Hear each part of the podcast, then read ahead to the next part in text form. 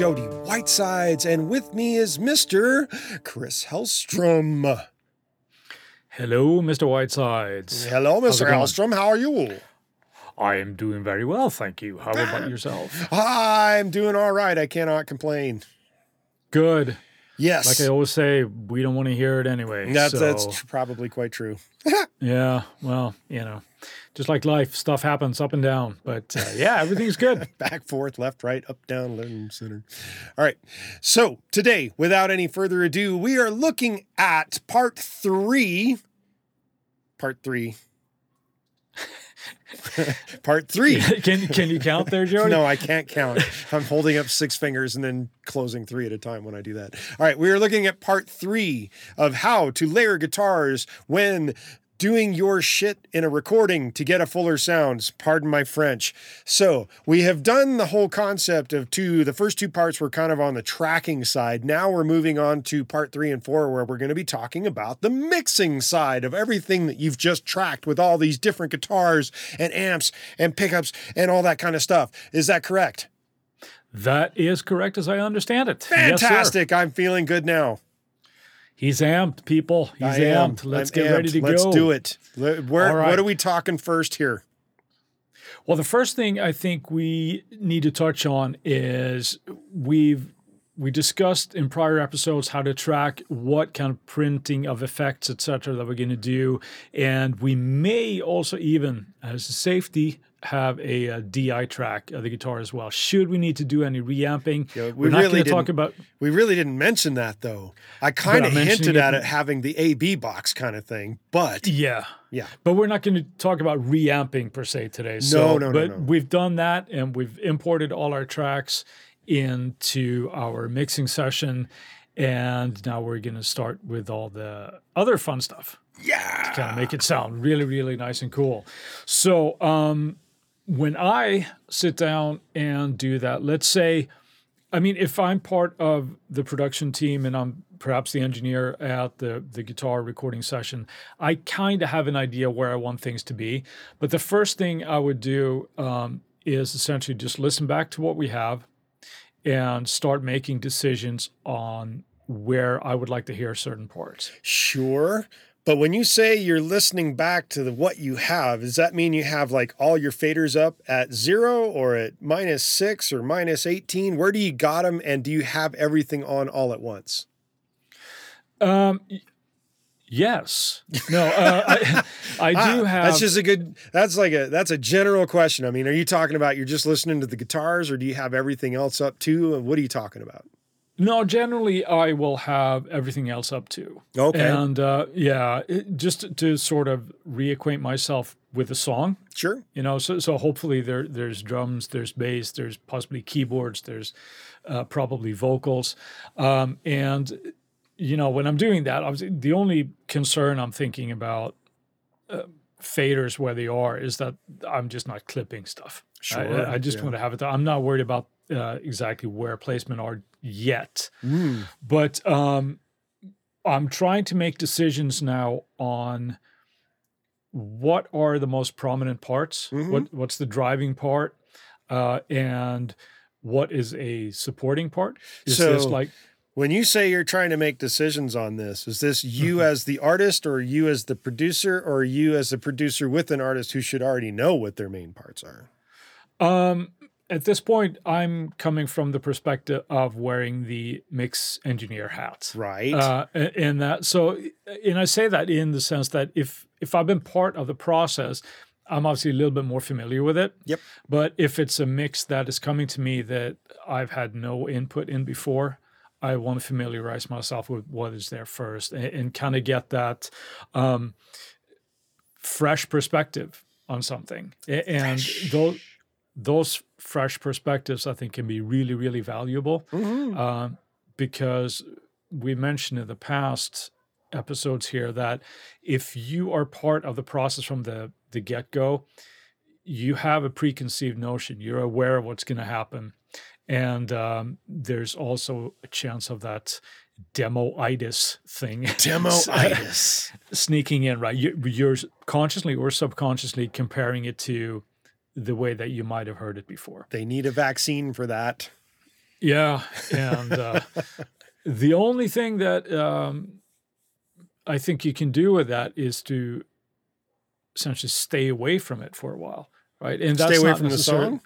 Yeah, uh, if you can, but but that's we don't necessarily always have that luxury, Sure. right? So it's just, uh, but uh, th- that's what I'm doing first, and I'm I'm trying to get a feel for where I might want to place parts. Right, Um, right, right. And I say place, not just level, but also like, is this going to be, uh, is this part hard left, hard right type of a thing? Is it a doubled part? Is this a supporting thing where, or is this a throw that's going to come out from a different angle or whatever? So I'm, I'm making those decisions first. Okay. Do you, does that mean you start everything up center and then you just start moving things left and right, or Yeah, generally, Okay. Un- unless I, I have a track that is, you know, it it might be named main guitar left, Hmm. that kind of thing. Main guitar right. Th- then I will pan those anyway. But but generally, I start with things right down the middle, uh, just to see what's there. gotcha? Yeah. Good, good. Uh, yeah. So um, that's what I do, and then I, I start thinking from there. Is this a, uh, let's say, a part that is just doing a supportive hit on a certain chord that I want to bring out, and that's why that was recorded? I will place that generally at the same part of panning where the part it is supporting is. Hmm. Uh, did that make any kind of sense? Not really, But, but, I'll uh, follow with you. but, but let's say that there there there's a main uh, rhythm guitar part that is hard right, Mhm. and there might be a section of the song where another guitar is doubling just that part, just for effect, perhaps with a brighter sound or a cleaner sound, like we talked about the prior podcasts. Um, I will place that hard right as well, so Mm. that it, it's just there to kind of reinforce that part and not have that come out of left field somewhere. Okay. So I'm making those kind of decisions at that point. Gotcha. Um, I'm not thinking yet of uh, any kind of like EQ or anything yet. I'm just Mm. kind of placing things level wise. Mhm. What What about you? What, what What's your approach when you do that?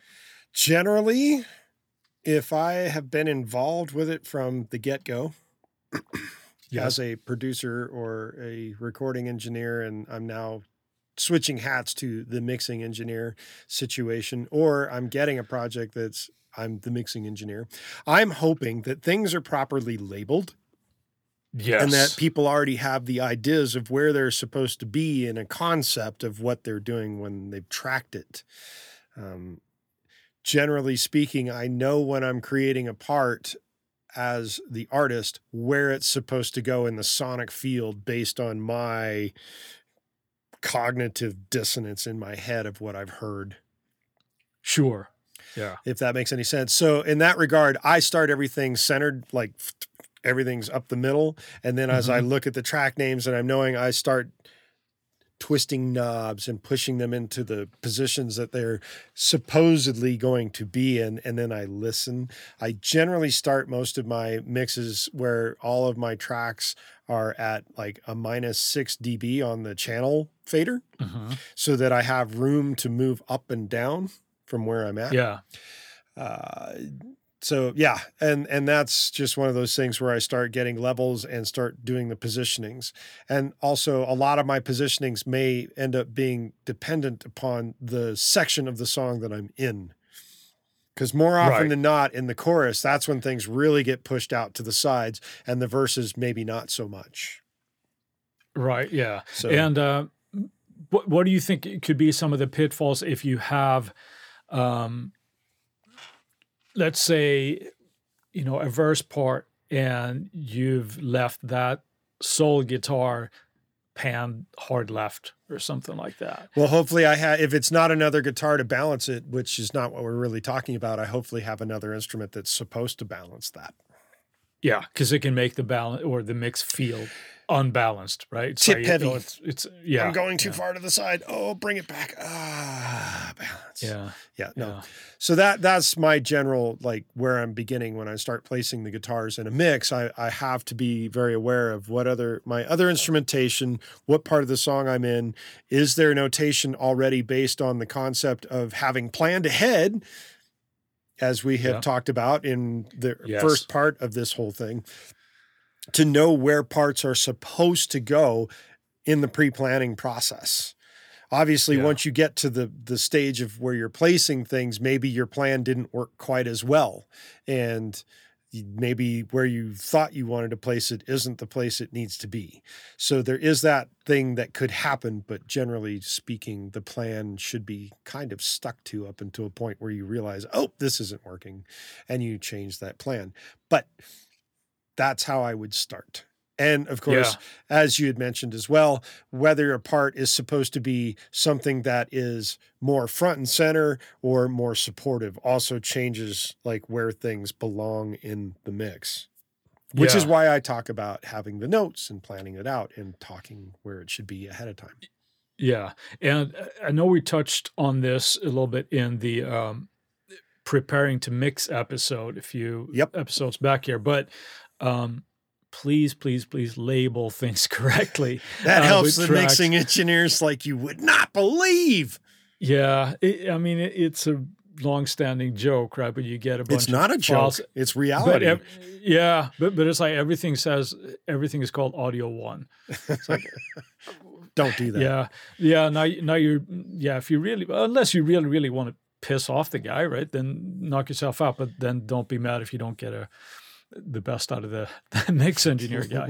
Um, so yeah, so placing things. Um, now you mentioned how things would have been placed eh, from the planning stages. Yes. Let's say that it's a. Uh, I mentioned um, a band like Def Leppard, and especially on the Hysteria record, Mm. where there's a lot of this sort of call and response type of thing with, with certain parts where um, you might have things going, oh, left speaker, right speaker, that that kind of thing. That that would be uh, a really effective way, and you want to know that you're you're placing those correctly, the way they were intended, where they were tracking. Hence So- the reason for planning. Yeah, and also there you mentioned as well, but we should touch on it again the the communication with the artist or the producer. That's right. Uh, you if open you- up the window and you say, "Hey, did you mean to do it like this?"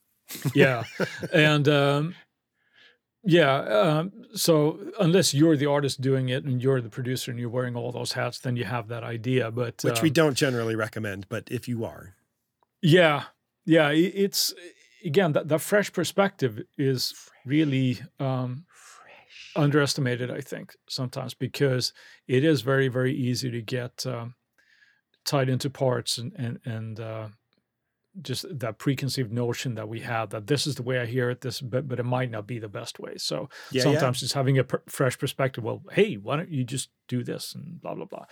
Um, it, it can uh, it can really help. yeah, yeah. So, so once you've kind of placed things um, in the mix in the stereo field Mm, where you want them, mhm. um, what what's your next go-to thing? Are you starting to now listen for things like EQ or compression or any of that kind of stuff? I am.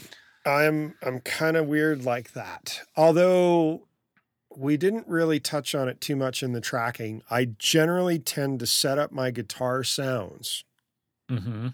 using the old Al Schmitt version of doing things where you try to set up the sound as close to how you want that sound to be Yes. in the mix prior to getting to the Right. next stage. yes. And he did it by going into a room and manipulating a microphone until it was in the right spot. And all of a sudden, bingo, it just, you didn't have to EQ, you didn't have to do a whole lot. It was just there.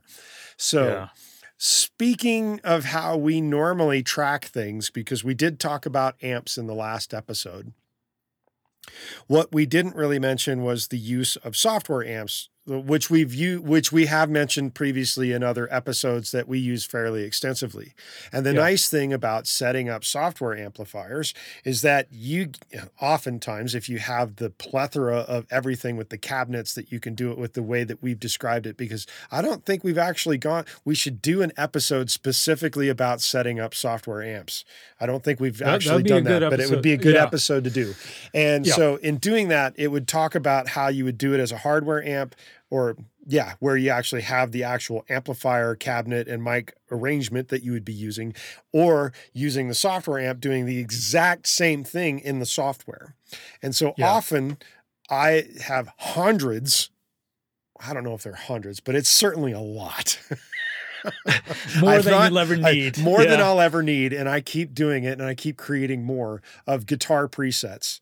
And yes, you do. um, I think you're you're the reigning world champion in guitar presets at this point. Yeah. Yeah, I want a gold medal for that shit. Damn it! I want the Olympics of, of software presets. Anyway, uh, I have a ton of presets, and every one of those presets gets me a different sound. And so I have spent my I have misspent youth of going through a lot of tweaking amps and tweaking software amps to the point of knowing how to get that EQable like sound from arranging the mic on a cabinet in using an impulse response, uh, most often with a company called Redwirez. Yeah. So, uh, that being said, I'm not often in need of doing a lot of EQing to the guitars that I record as a recording engineer. Right. However, But- that doesn't that doesn't mean that I don't because sometimes in the span of a mix, I still have to do something to carve out a niche for a particular guitar sound. And since we're talking about layering guitars, one of the things that I tend to do is that I will have slightly different tonalities on each side of the spectrum when I'm doing a hard right, hard left uh, pan. In addition to that, if I'm doubling those guitars on each side or I'm panning them slightly differently, I'm then going to take a little bit of EQ to carve out differentialities between the guitars that are happening on the left and the right. Right. And Yeah. in that, Yeah. and in as like a couple weeks ago, we were talking about the theme that I was working on. Yeah. And we had mentioned, oh, hey, you know, what are you doing? You're layering guitars. And you had mentioned something about the guitar sound. And I wrote back and I think I chuckled about something about it because they were two very distinctly different, layering, yeah. very Yeah, different layers going on to make up the one sound that happened on a side. So, Yeah. and that also in, that included using EQ to kind of carve it a little bit to to have the differentiation between the low end of one guitar layered doubled and layered with yet another guitar that was taking a little bit more of the high end and then combining the two together to get one full range sound on one side. Yeah. So, um, a couple of things I want to reiterate there that you're saying. We first of all with, uh, the Al Schmitt method there of trying to get it right at the source. Um, obviously, that that takes a bit of experience from from doing that where you know that well i know this is going to be too much bottom end in the mix i'm going to Sure. have to do this so so you get to that point um They call also that what you- experience. yeah. Um, but what you also said there with um, EQing or or just changing the tone slightly to make it a bigger sound, Yeah. uh, with you doubling. That's what we kind of touched on a little bit last episode as well, where we said that it could be same amp family, but you're EQing it a little bit. So so that, that's the kind of thing that um, that can just fill it out. And a few episodes ago, uh, we mentioned uh, the band Anthrax, how they had done on one of their late '90s album to get the massive wall uh, of a guitar, where I think they used three different guitars and you know basically tripled left and triple right, just with slightly different sounds, but it just sounds like one big monster just coming at you. So Monster. very effectively uh, doing that. So, but if you were to um, actually, you know what? Let, let's step back one more thing because you brought up um, software amplification or, or software emulations. Mhm. Um, I did. if you if you are getting, let's say that you're not the tracking guy, Mhm. um, and somebody is giving you these tracks to do, and they've used emulation, I would very, very much like them to print the amp or the signal just as they would any other guitar signal, right? If, if they've just done an amp, I want them to print that emulation that they've used because although I do have fair amount, I may not have that plugin that they're using. Right. And also, it helps me hear what they're going for. Now, in yeah, a we skipped world, we we skipped a step there going from the tracking to the mixing because in a previous episode where we're talking about mix prep, yes, Right. you are bouncing out your sounds to go Yeah. to the mix template. So I skipped that over. I glossed it. I didn't say anything Yeah. about it, but I was assuming I was making the Yes. assumption, and one should never assume. So it was a bad assumption that Right. yes, I have printed the guitar tones that I tracked with.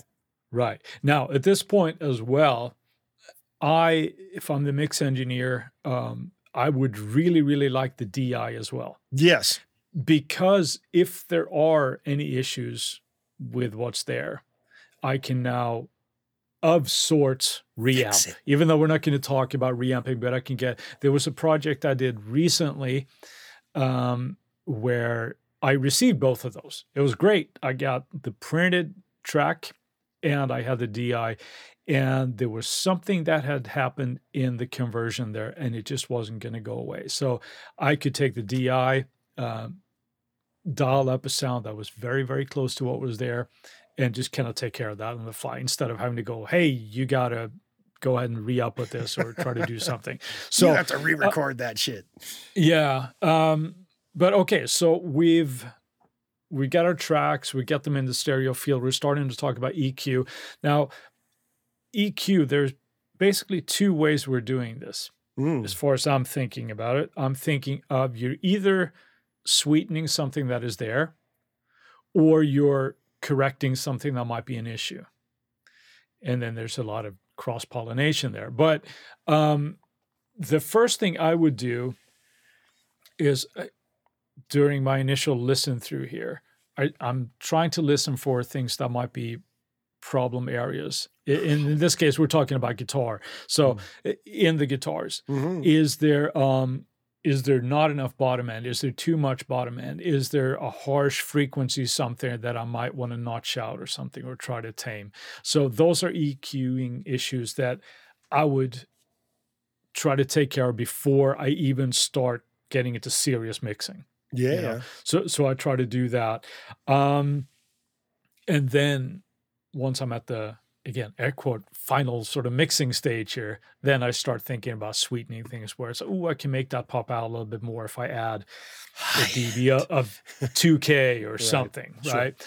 Um so that that's how i tend to deal with eq when it comes to to this type of situation. What what about you? If if there are issues if you're not the one to track them and you know that okay this is the way i want them to sit um It's pretty much the mention- same. I'm not going to disagree with anything you said. Yeah, and um, generally, the the less I have to EQ, the happier I am. Not because I'm working, not because I'm working less, but but that means that there's there are less issues with the audio, Yep. and the less issues there are, they things just tend to sound more natural. Mm-hmm. You know, if you have to do something where you have to compensate for a metal guitar player not having any mid range in their tone, i- i- it's just not going to be as good as if you're, you know, if you actually had a little bit of mid range in your in your tone when you're tracking. Yeah, So, yeah. yeah. So EQ. Um, now, what about? Well, actually, we, we maybe we should even talk about if you have any favorite EQs to to work with on. Mm. Do you have a favorite guitar EQ? I do. Well, Uh-oh, not Here it comes. well. Well, I, I do and I don't. It, let me. It's um. Let me say style of EQs. Style. oh. Here we come. Um, I, if I'm correcting issues, Mhm. let's say if I have to notch something out, Mhm. um, I like something like an SSL style EQ. Right. When I would, I would essentially boost um, one band and sweep away with with with um, Boost the- and sweep. That sounds Yes. like a Karate Kid move. Yeah, it, it does, uh, and it's just as effective. All right. Uh, no, but then Sweep- sweeping the sweep the guitar. Do you have a problem with that? yeah. um, I, I would sweep the frequency to find that just where it really pokes out. The, oh, Yeah, yeah. that, there's that, and then then obviously go back. So that, that's sort of like having as narrow band as possible that I can get away with, just to kind of get rid of that. So. Yep. I, I like something like that for that. I, I like um, a little bit more of a softer curve, shall we Mm. say, maybe like a, a Pultec or something like kind of that that kind of EQ for sweetening things, where I might bring up a little bit of you know high mids perhaps, or um, possibly rolling off a little bit of the low end. So I, I tend to do more broader um, boosts and things like that, or, unless I'm creating. Uh, or, or, or I'm trying to fix an issue Sure. track. Gotcha. So yeah, I do think uh, we're both Logic users. I do think that the um, Logic EQ is great. The channel EQ is really really good. I Mhm. like that. A lot of people like. Um, although I don't have it. What's the uh, Pro Q? Who is it that makes the uh, Q? Pro, Would that be Fab Filter? That's the one. Yeah, yeah. A lot of people really like that one as well. I don't It have it, but yeah, the idea of being able to to sweep and solo certain bands can really help when you when you kind of Sure. that kind of stuff in. Yeah, yeah. Um, so it's not like I have like, oh, I always use a Neve EQ for my guitars or whatever. It's more the style of EQ that that I like to work with. What what I'm having. to do. Sure, sure. Yeah. Yeah.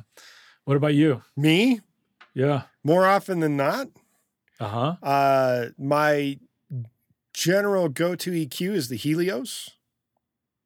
Interesting. Yes, it is an emulation. Is that just on guitar? Or, uh, no, or- well, no. Actually, I find I saw more often than not. The only time I'm using the Helios is on a guitar, Mhm. and uh, it, it, it the, the version that I'm using is an emulation by Universal Audio. Yeah. and I just for whatever reason, I don't know if it's like a because maybe Led Zeppelin used it. I have no idea. It, it, it has no particular bearing on why I'm using it. I just happen to find that the way the Helios reacts to guitars more often than not is pretty damn nice Yeah. and it's easy to use and it's it's it's a very broad strokey kind of thing so it's not meant for like fine tuning like oh there's a real problem in the 1.2k range of this guitar if there's an issue like that i then will grab the logic eq and notch that shit out so Yeah. but past the helios the next favorite plugin that i tend to use on or eq that i tend to use on guitars is the Pultec.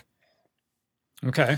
Yeah. And again, that's another broad strokey EQE Sure. thing.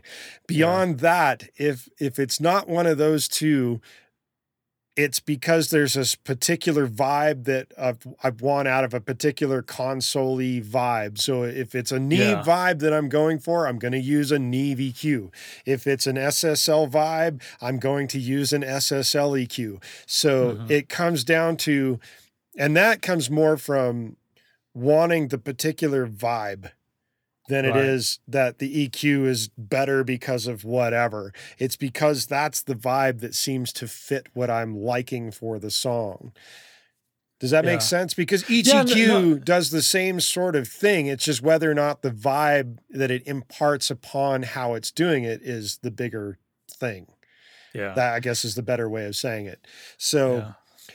It comes down more to am I recording this for a specific reason due to the vibe, or is it because this is the one that I like best? And generally speaking, for guitars, I tend to like the Helios, but then I have Helios, I have Pultec, I have Neve, I have Yeah. SSL. So I go through all that. Yeah. But I think it's it- yeah, it- it's important to um, point out though. I think that a lot of times it's also using the gear that you're really comfortable with, right? If you know how a certain EQ reacts and how to get the most out of that, where you can get the result just the quickest. sure. I mean, th- there is the, the you know the the uh, I mean, a Neve EQ will sound different than an SSL type of EQ, but but it's whatever you're used to working with Mhm. um, you know, um, I don't think anybody's ever. Nobody's you know, going to set know the difference of whether you're using the Helios or the SSL per se. Yeah, And it's not like they're going to come back to you and go, damn it, you should have used the SSL on this. Well, Yeah, I'm sorry. yeah, right. No, I I mean that, that that's true because I, I don't think anybody's come back to Chris Lord-Alge and said like, "Uh, we kind of wish you would have done this on a Neve instead." You know what I mean? It's like, um, so so it's that uh, first episode we ever did. Like, know your gear and be comfortable using that. that That's right. Then before you start thinking about, okay, well maybe I can get a better result from uh, API or whatever happens to be. But but um, the the uh, sort of like the, the overarching thing there, I guess, is sort of like narrow band type of stuff to uh, fix issues a lot of times, and perhaps a little broader strokes um, if you're sweetening things. Yeah. Um, but that's assuming that we're we're still in the ballpark of where we want to be at the tracking stage, kind of thing. Right. Um, now, what about compression or limiting anything like that that you might do on your on your parts? Generally speaking, if it's an electric guitar arrangement Mm-hmm. and it's got distortion, Yeah, more often than not, there is no compression, no limiting. yeah. There's not a whole lot of dynamics there anyway, or there? no, very often the the whole concept of distortion is its own compression in and of itself, so there's really not a massive need for it. Yeah, So, uh, if you're layering in acoustic guitars and clean guitars, then there's possibly the need for compression, but very often I don't generally compress guitars. yeah, Not a whole lot. Acoustic guitars, yeah, a little bit. Uh, clean guitars, yeah, a little bit. It depends on how much of the body of the instrument needs to come through. Okay. So you're almost using a compressor in this case for its uh, EQ qualities, almost. I mean, you said you you want the body to come through. Well, meaning that if like on acoustic guitar sounds and uh, a clean electric sounds, a lot of the time, most of what you're getting out of that signal is the attack. yeah, So you the body tails off pretty quick, unlike with distortion, where the body kind of hangs around for a bit because the whole idea of distortion is it's beefing up the thing. So when I'm going to go use compression or limiting on guitars, it's more often than not, it's going to be on a clean or an acoustic sound to help bring that body back up into the signal, so to speak. And not Sure. just be the full on front end attack of the signal if it needs to be there. Now, that being said, that's completely backwards. I would not EQ before I compress unless there's something that I want the compressor to not react to. Then I might EQ that, but that becomes a fixing thing where I'm Yeah. EQing something out before I'm compressing it. And then I would EQ again on the backside. But more often than not, I don't have those issues with the tracks that I'm working with. So I don't EQ prior to the compression. I would compress first, then EQ yeah. if I'm going to compress at all. Right. Yeah. No, it's a, I think, uh, like you said, an acoustic guitar, depending on what it is, or if it's either if it's a strumming type of a part, or if it's more of an arpeggiated part or something like that, um, it can make that sit a little bit better, just kind of even out the levels there a little bit and, and make it a little bit fuller sounding. So, Mhm. um, what what kind of I mean, I know you're a big fan of like the LA2A type of compressor. Is that Sure. that would be your go-to on that as well, or Mm, again, vibe of the song is heavily dependent upon the program of what I'm doing. Um, yeah? Let's say if you have a strummy, uh, a strummy kind of thing where it isn't like constant needs of attacks, then I'd probably throw an LA2A or a Fairchild. Uh, yeah, how much would you take off then? Two, I know program dependent, but program dependent, but more often than not, it's not more than two, three dB at max. It's Yeah. not much. Yeah, it's not much. tickling that a little bit. yeah. Tickling, tickling, tickling it. Yes, yes, yes. Um, okay, and uh, we could obviously do things where um, we're compressing to, to let's say we're dealing with wh- one part where I might compress a little bit more than I normally would Mm, would be if um, I have a part where we mentioned in the last episode as well, where we want this sort of um, delay rhythmic effect happening, like a U2 kind of thing, um, where I want that to be really nice and level. So I, I hear that the repeats and the, the actual notes are going to be sounding like just like one steady stream of notes type Right. of thing. Where um, Program I dependent. hear- program dependent. Yep. Cheers. Um, but that would be one where, where I would definitely work with that to make that sit. And the same thing if I'm using a um, acoustic guitar where I'm doing that thing we talked about when it's a supporting role for like a driving eighth note type of a thing or whatever happens to be. Mhm. I want that just to be like machine gun steady kind of a thing Gotcha. where, where it's uh, it's not necessarily going to be a super pretty part by itself, Sure. but uh, nobody's ever going to hear it in isolation unless we do a demo here, which actually I think it is probably a good um, idea to bring up. I think for this two minute Tuesday, I think you should show that um, the theme song that I created. that yeah that you created to kind of show how you kind of layered that. I think that would be interesting Yep. to see. I could do Yep. that. I think that's a good idea. Yeah. Um. So next Well, a little bit. so essentially what you're saying is, is that I'm Mhm. going to do this two minute Tuesday. I'm going to show Yeah. how I layered a bunch of guitars for it Yes. and how I used any EQ compression on those guitars. right? Mhm. Cool. Mhm. So rather than feeling compressed all the time like we tend to do when we have to do this, we're going to have a word from our sponsor. So we're going to start talking about bussing those guitars now. Yes, and the uh, guitar type of thing that I mentioned there. If I have that delay thing going on, Mm-hmm. um, that would be one way I would certainly do a bus thing on that. So I wouldn't necessarily use, um, let's say, a compressor on the the the dry guitar track itself, and then on the delay. Right. I might even I might actually do a little bit on, on the guitar, but then I would send both of those to uh, a bus. So I would treat that as sort of like one instrument where I have um, the dry signal and the delay feeding a bus, and I might add a little bit of compression on that as well. Again, I'm not slamming stuff here, but um, just to kind of even everything out there. right. Uh, that would be one thing. Um, another thing I might do is um, bus sort of the main guitars just to a fader, not necessarily for any processing, but just so I have, if I have, you know, let's say that these are multi-track guitars that we're talking about here, layering, uh, instead of having to um, automate six or eight tracks, I'm just worried about a fader uh, Yep. on the aux there to kind of do that. Um, so those were be the first two that leap to mind here. Why I might use bussing when I get into this kind of stuff as well. Gotcha. What What about you?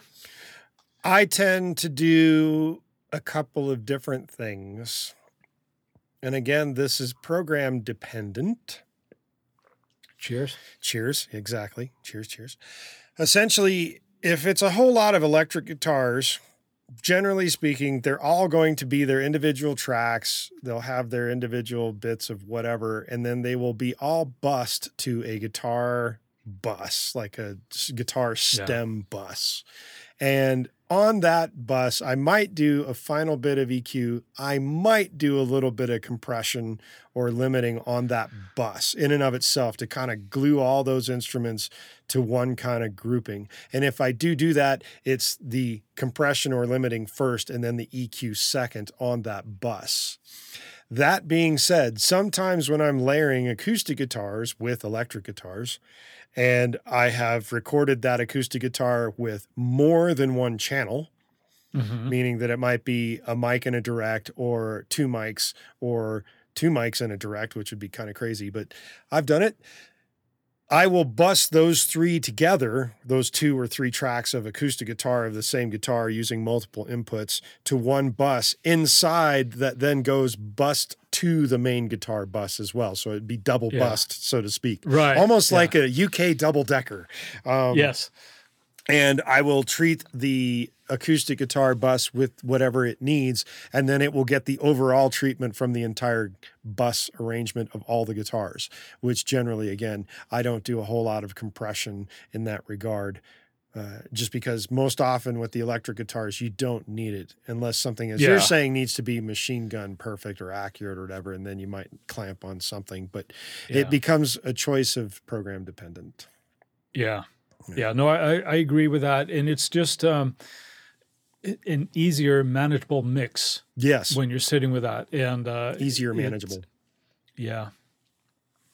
So um, But it- now, yeah, go ahead. Well, when we get into this point where you're starting to hear everything kind of working together and you're getting into the song at this point, you might find that certain parts that you actually recorded no longer fit what's going on because you've got all these different elements playing against each other at this point and you didn't plan perfectly because whoever does um, you're going to come across parts that may no longer work. And at this point, you have to make that producer hat decision to say, Sayonara. You're Yep, a beautiful part, that- but you're not needed now. Got to give it the Spanish Archer. Got it. the elbow. Yeah. Okay. Got to get rid of it. Yeah. So it might come down to the fact that you've now EQ'd it, you've compressed it, you've got it going in, doing whatever it is that you're doing within your mix, and you find that the rhythm of it might be clashing with something else in the song, and Yankee Wanky, it comes out. Or maybe it's just not having the Thor's hammer impact that you wanted. Yeah. And so, Yeah. No, You it- lose it. absolutely. Yeah. And it's, um, those can be rough decisions, like we said before, but they are important ones. So They are. Just because you recorded it doesn't mean that it has to stay in the final mix. yeah. If it's Uh, if it's we- not D- d- was there a story uh, d- like in one of the earlier episodes about Evan and Jaron? Yeah, you told that story. Did I? So Are you yeah. sure? Yes. Okay. Then I'm not going to repeat it now. No. Got to go back and listen to it. Got to go back and listen to episode- that yeah. episode and Yeah. watch that. That might be an episode of like, oh, it didn't actually happen. We talked about it outside of recording.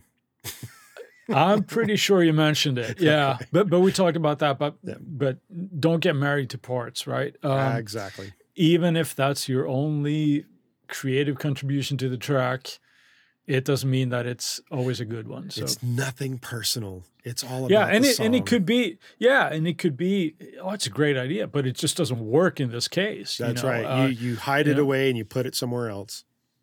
Right. And you have to consider, or what I would consider anyway, is like the hierarchy of importance in the song. Let's say, for example, like, oh, the guitar part is sounds really, really cool, but now it's having an issue with the vocal. Mm. Well, the vocal is going to win, you know? So, um, you know, you got to get rid of the guitar part, unless you're certain guitar players that we won't name, but uh, um, Wouldn't be a Yeah. Swede, would it? No.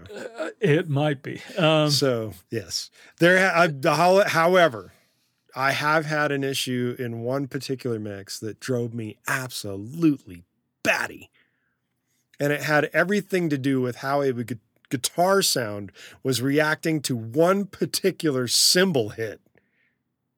wow. It was crazy. It was creating this bizarre dissonance in the song where the chord just sounded wrong, but it was the right chord. The guitar was playing it correctly. And the guitar was imperative that it needed to be there. And it was the cymbal hit. So I ended up having to do a very, very minute, quick EQ cut of a cymbal. Wow. to Yeah. avoid the dissonance that it was creating on one particular chord hit on a guitar. That's crazy. yes. That's So crazy. yeah. sometimes it's not the guitar, but when we when it is the guitar, yeah, you you lose it. You Yeah. lose it. It it's It has to it go. doesn't need to be. Yeah, right. And um, so all these concepts that that we've talked about here, again, I just want to reiterate that, at least out of my mouth, um, I end up talking about rock and things um, a lot, but but these are not just concepts that are just for for rock stuff, right? Mm, rock right. or metal. The, the, the same concepts apply to whatever Whatever guitar you're- you're oriented playing. track you're doing, it could be Americana, it could be country, it could be bluegrass. It don't matter. Yeah, same thing. Uh, so let prior, you know, let, let the style of music that you're doing determine what what uh, What should stay and what should about- go. what you go and also how you kind of place things. And of course, you can push things a little bit here and there. But like if I think we mentioned in a prior episode here, um, it's okay to push boundaries, but if you're pushing too far, you might get some pushback from that your audience. You know, so um, yeah, stay in what what's what's going to sound cool for what you're doing there, and uh, all of these tips and tricks will work. Yeah, yeah. And with that, I think we're going to wrap a little bow on this and we're going to say tune in next week for part number four. Yay! Thanks, Jody. Thanks, Chris. And all of you out there and inside the recording studio land, we'll see you